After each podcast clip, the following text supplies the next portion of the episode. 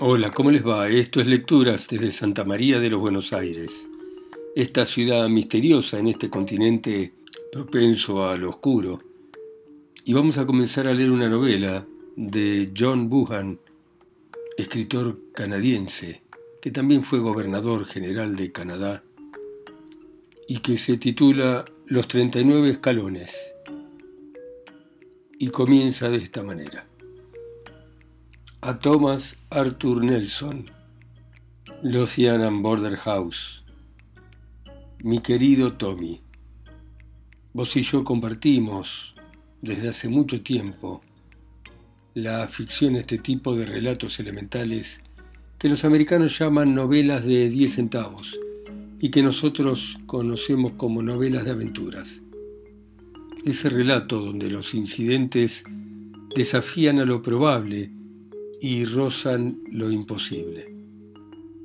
El pasado invierno, que estuve enfermo, agoté mis reservas distrayéndome de este modo y escribí un relato de estos para mí. Este pequeño libro es el resultado y he querido incluir tu nombre en recuerdo de nuestra amistad durante una época en que la ficción más loca es menos improbable que la realidad misma. uno. El hombre que murió. Aquella tarde de mayo, alrededor de las tres, volví del centro bastante cansado de la vida. Hacía unos meses que me encontraba en el país y ya estaba harto de él. Si un año antes me hubiesen dicho que me iba a sentir así, no lo habría creído, pero era así. La lluvia me ponía de un pésimo humor. El lenguaje del inglés de la calle me enfermaba. No podía hacer ejercicio y lo diverso que me ofrecía Londres me parecía tan insulso como una gaseosa que había sido dejada bastante tiempo al sol. Richard Hannay, me decía a mí mismo una y otra vez, «Caíste en una zanja, amigo mío, y será mejor que te apures por salir». Me mordía los labios de pensar en todos los planes que había hecho durante los últimos años pasados en Buluguayo. Fueron muchos, no extraordinarios, pero habían sido buenos, y había imaginado gran cantidad de cosas para divertirme.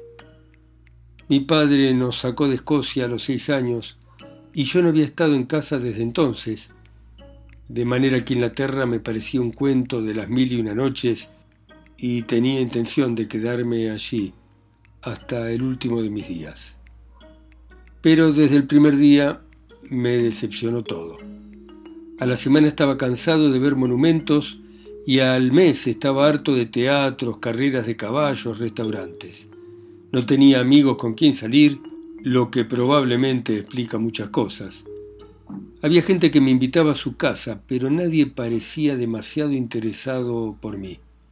Me hacían un par de preguntas sobre Sudáfrica y después regresaban a sus cosas.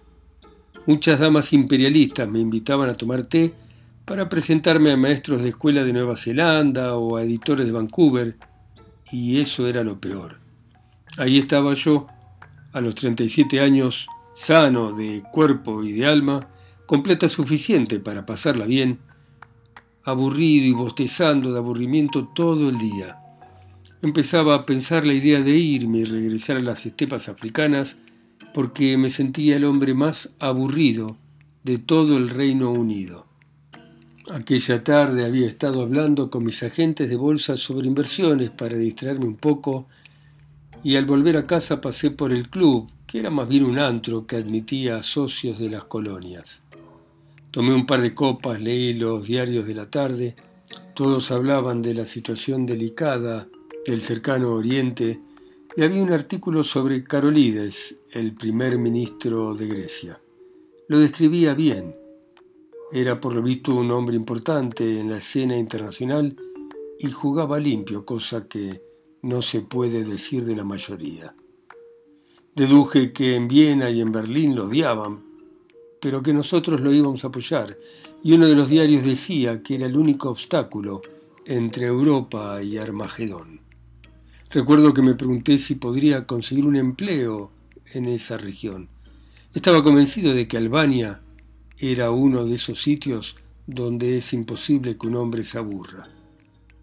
Alrededor de las seis fui a casa, me vestí, cené en el Café Royal y me metí en un teatro de variedades. Era un espectáculo para dormirse, donde actuaban mujeres que saltaban y hombres con cara de mono, y me quedé muy poco rato. La noche era hermosa y regresé caminando al piso que había alquilado cerca de Portland Place. La gente paseaba junto a mí charlando animadamente, y envidié a esa gente porque tenía algo que hacer. Esas oficinistas, policías, vendedores, sentían por la vida un interés que los llevaba a seguir adelante. Di media corona a un mendigo porque lo vi bostezar. Sufría el mismo mal que yo, el aburrimiento. En Oxford Circus levanté los ojos al cielo de primavera y juré. Juré que daría otro día a la madre patria para que me distrajera de alguna manera, y si nada ocurría, tomaría el primer barco con destino a Sudáfrica. Mi departamento estaba en el primer piso de un edificio nuevo detrás de Langham Place. Había una escalera común con un conserje y un ascensorista, pero no había restaurante ni nada de esas cosas, y cada piso estaba aislado de los demás. Odio por principio a las mucamas, de modo que un hombre venía a servirme durante el día. Llegaba antes de las siete de la mañana y se marchaba a las siete de la tarde, porque yo nunca cenaba en casa. Estaba introduciendo la llave en la cerradura cuando noté a alguien cerca de mí. No lo había visto llegar, y su aparición de golpe me sobresaltó. Era un tipo delgado, con barba castaña y penetrantes ojos azules. Lo reconocí como la persona que ocupaba el piso arriba, con la cual me había cruzado algunas veces en la escalera. «¿Puedo hablar con usted? ¿Me permite que entre?», dijo. Hacía un esfuerzo visible por dominar la voz que le temblaba y me tocaba el brazo con una mano.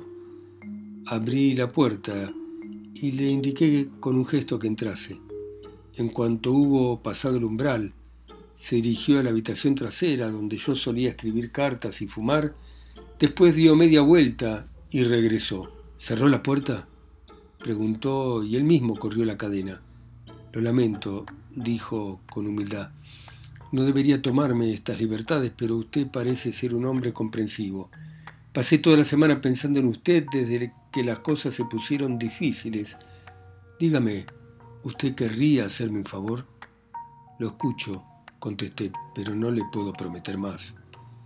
Empezaban a inquietarme las actitudes de aquel personaje tan nervioso. A su lado había una mesa con bebidas sobre una bandeja, de la que se sirvió un whisky cargado. Se lo tomó en tres tragos y al dejar el vaso sobre la mesa lo resquebrajó. «Perdóneme», dijo, «esta noche estoy nervioso. Mire, da la casualidad de que en este momento estoy muerto». Yo me senté en un sillón y decidí encender una pipa. «¿Qué se siente estando muerto?», pregunté. Estaba seguro de que me encontraba frente a un loco. Una sonrisa distendió su rostro. «No, no estoy loco. Escuche, escuche, señor. Lo estuve observando y me parece que usted es una persona comprensiva. También me parece que es un tipo honrado y lo bastante valiente para no amilanarse.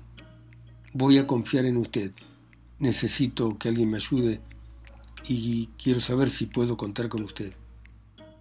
«Cuénteme el tema, ¿de qué se trata?», dije, «y después le contesto». Pareció prepararse para un gran esfuerzo y después empezó a contar una de las cosas más raras que he escuchado. Al principio no entendía nada y tuve que interrumpirlo para hacerle algunas preguntas, pero el meollo de la cuestión es este. El tipo era americano, de Kentucky, y al terminar la carrera, como disponía de medios económicos, decidió viajar para ver un poco el mundo. Sabía escribir y trabajó como corresponsal de guerra para un diario de Chicago, y después pasó un par de años en el sudeste de Europa. deduje que era un buen lingüista y que había llegado a conocer bien a la sociedad de esa región. Mencionó con familiaridad muchos nombres que recordé haber visto en los diarios.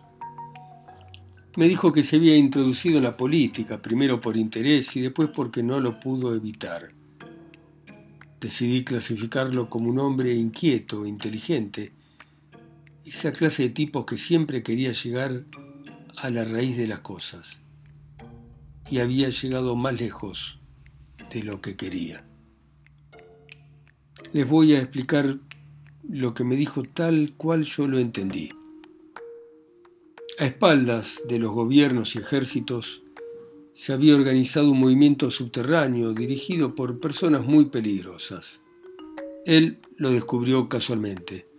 Le fascinó, siguió adelante y ahí lo descubrieron.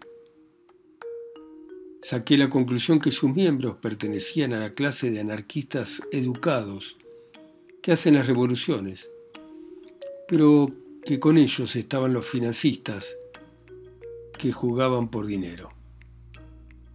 Un hombre inteligente puede obtener grandes beneficios de un mercado en decadencia y a ambas clases les convenía enemistar a Europa. Me contó algunas cosas que explicaban otras que me habían producido desconcierto, cosas que ocurrieron en la guerra de los Balcanes. Cómo un Estado podía sobresalir de manera súbita, por qué se hacían y se deshacían alianzas, por qué había ciertos hombres que desaparecían y de dónde venían los materiales para la guerra. El objetivo de la conspiración era enfrentar a Rusia y Alemania. Y cuando le pregunté por qué, dijo que los anarquistas confiaban en que eso les daría una oportunidad. Todo estaría en un crisol y esperaban que surgiera un mundo nuevo. Los capitalistas recogerían las ganancias y harían fortunas acaparando los despojos. El capital, dijo, no tiene conciencia y no tiene patria. Además, detrás de toda esta trama estaban los judíos, y los judíos odiaban a Rusia con toda su alma. ¿Les sorprende? Los persiguieron durante trescientos cincuenta años, y esta es su manera de desquitarse de los pogroms, dijo. Los judíos están en todas partes, pero a veces hay que escarbar un poco para encontrarlos. Por ejemplo, cualquier empresa alemana de cierta importancia, si usted tiene trato con ella, el primer hombre al que conoce es el príncipe von un Dutzu algo, un tipo elegante que habla un inglés de Harrow o de Eton, pero ese tipo no pincha ni corta. Si es un gran negocio, uno pasa por encima de él y encuentra a un westfaliano narigón, con frente de gorila y con modales de chancho. Bueno, él es el hombre de negocios alemán que produce escalofrío a sus diarios ingleses.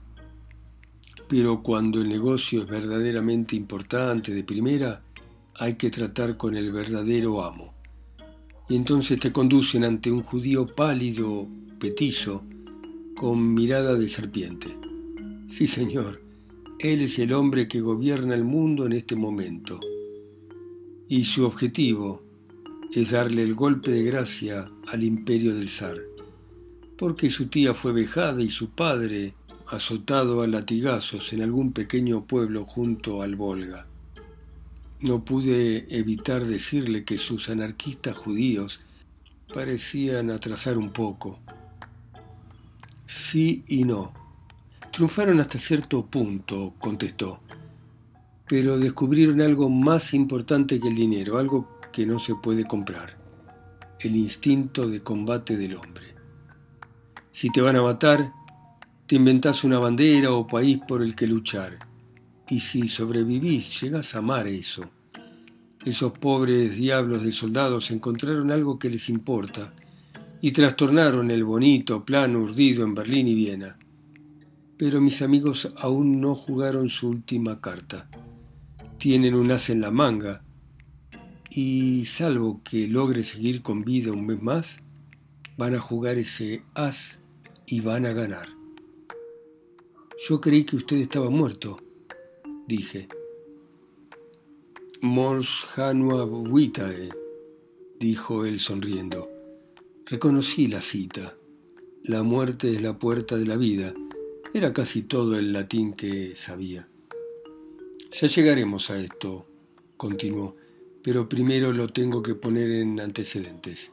Si ha leído el diario, supongo que va a conocer el nombre de Constantine Karolides, ¿no? Al escuchar esto me enderecé, porque había leído un artículo sobre él aquella misma tarde. Es el hombre que ha desbaratado todos sus planes. Es el cerebro más importante de la política actual y además da la casualidad de que es un buen tipo, un hombre honrado, por lo que van detrás de él desde hace un año. Yo lo descubrí, no me fue muy difícil, cualquier tonto lo hubiese adivinado, pero no descubrí cómo pensaban quitarlo de en medio y esta información fue fatal. Por eso tuve que morir. Tomó otra copa que yo mismo se la serví porque me empezaba a interesar por el tipo. En su país no lo pueden liquidar porque tiene una escolta que despellejaría a sus abuelas. Pero el quince de junio va a venir a Londres. El Ministerio de Asuntos Exteriores británico está aficionado a las reuniones para tomar el té con gente de otros países y la mayor reunión está programada para esa fecha. El invitado de honor será Karolides, y si mis amigos se salen con la suya, nunca va a regresar a su patria querida. La solución es fácil, contesté. Puede advertirle y evitar que venga. ¿Y seguirles el juego? Si no vienen, ellos ganan, dijo vivamente, porque es el único hombre que puede desenmarañar todo este enredo. Si advierto a su gobierno, no vendrá, pero él no sabe lo importante que será la reunión del quince de junio. ¿Y qué hay del gobierno británico? No permitirán que asesinen a un huésped. Avíseles si van a tomar las precauciones que necesiten, dije yo. Sería inútil. Aunque inundasen la ciudad con detectives disfrazados de tipos comunes y doblasen la vigilancia policial, Constantín seguiría siendo un hombre sentenciado. Mis amigos no son amateurs. Quieren una gran oportunidad para el arranque, una oportunidad sobre la que están puestos los ojos de toda Europa. Va a ser asesinado por un austríaco y habrá pruebas que demuestren la participación de Viena y de Berlín. Claro, será una mentira gigantesca, pero el mundo entero caerá en la trampa. Y no hablo por hablar, mi amigo, ¿eh? Da la casualidad de que conozco hasta el último detalle de esta maquinación y plan diabólico, y le puedo decir que será el golpe más astuto desde la época de los Borgia. Pero no pasará si el día quince de junio esté en Londres un tipo vivo que conozca los mecanismos del asunto. Y este hombre será su servidor, Franklin P. Scudder. El tipo empezaba a gustarme. Su mandíbula se había apretado igual que una ratonera y en sus ojos penetrantes brillaba el fuego del combate. Y si me estaba haciendo un cuento chino, lo estaba haciendo muy bien. ¿De dónde sacó toda esta historia?, pregunté. El primer indicio lo obtuve en una posada del Achense, en el Tirol. Eso me llevó a investigar y junté más pistas en una tienda de pieles del barrio galiciano de Buda, en un club para extranjeros de Viena y en una pequeña librería de la Ragnistrasse en Leipzig. Las últimas pruebas las conseguí hace diez días en París. No le puedo explicar los detalles en este momento porque es una historia muy enmarañada. Cuando estuve seguro de todo, me pareció conveniente desaparecer y llegué a Londres siguiendo un circuito bastante raro. Dejé París como un joven francoamericano elegante y zarpé de Hamburgo como un comerciante judío de diamantes. En Noruega fui un estudiante de Ibsen un inglés que recogía material para alguna conferencia. Pero cuando dejé Bergen, ya era un director de películas especiales de esquí. Y aquí llegué procedente de Liv, con los bolsillos llenos de artículos para entregar a los diarios londinenses. Hasta ayer pensé que había logrado ocultar mi rastro, y estaba bastante satisfecho, pero después... Recordó algo que pareció trastornarle y tomó un poco más de whisky. Después vi a un hombre que paseaba por la calle delante de este edificio. Yo solía quedarme encerrado todo el día en mi cuarto y solo me escapaba una o dos horas por la noche. Lo miré un rato desde la ventana y me pareció reconocerlo. Entró y habló con el portero. Cuando anoche regresé de mi paseo, encontré una tarjeta en el buzón. Era el hombre al que menos quiero ver en este mundo. Creo que la expresión en los ojos de mi compañero y el miedo de su cara me terminaron por convencer de su sinceridad. Hasta mi propia voz se aflautó un poco cuando le pregunté qué ocurrió después. Entendí que estaba acorralado y que solo tenía una salida. Me tenía que morir, porque si mis perseguidores me creían muerto, desaparecerían. Bueno, muy bien. Dejamos por ahora acá el comienzo de esta apasionante novela de John Buchan, Los treinta y nueve escalones. Y continuaremos mañana, ustedes en sus países, ciudades, continentes o islas, escuchando a Buchan a través de mi voz, acá solo y lejos, en Santa María de los Buenos Aires. Hasta mañana.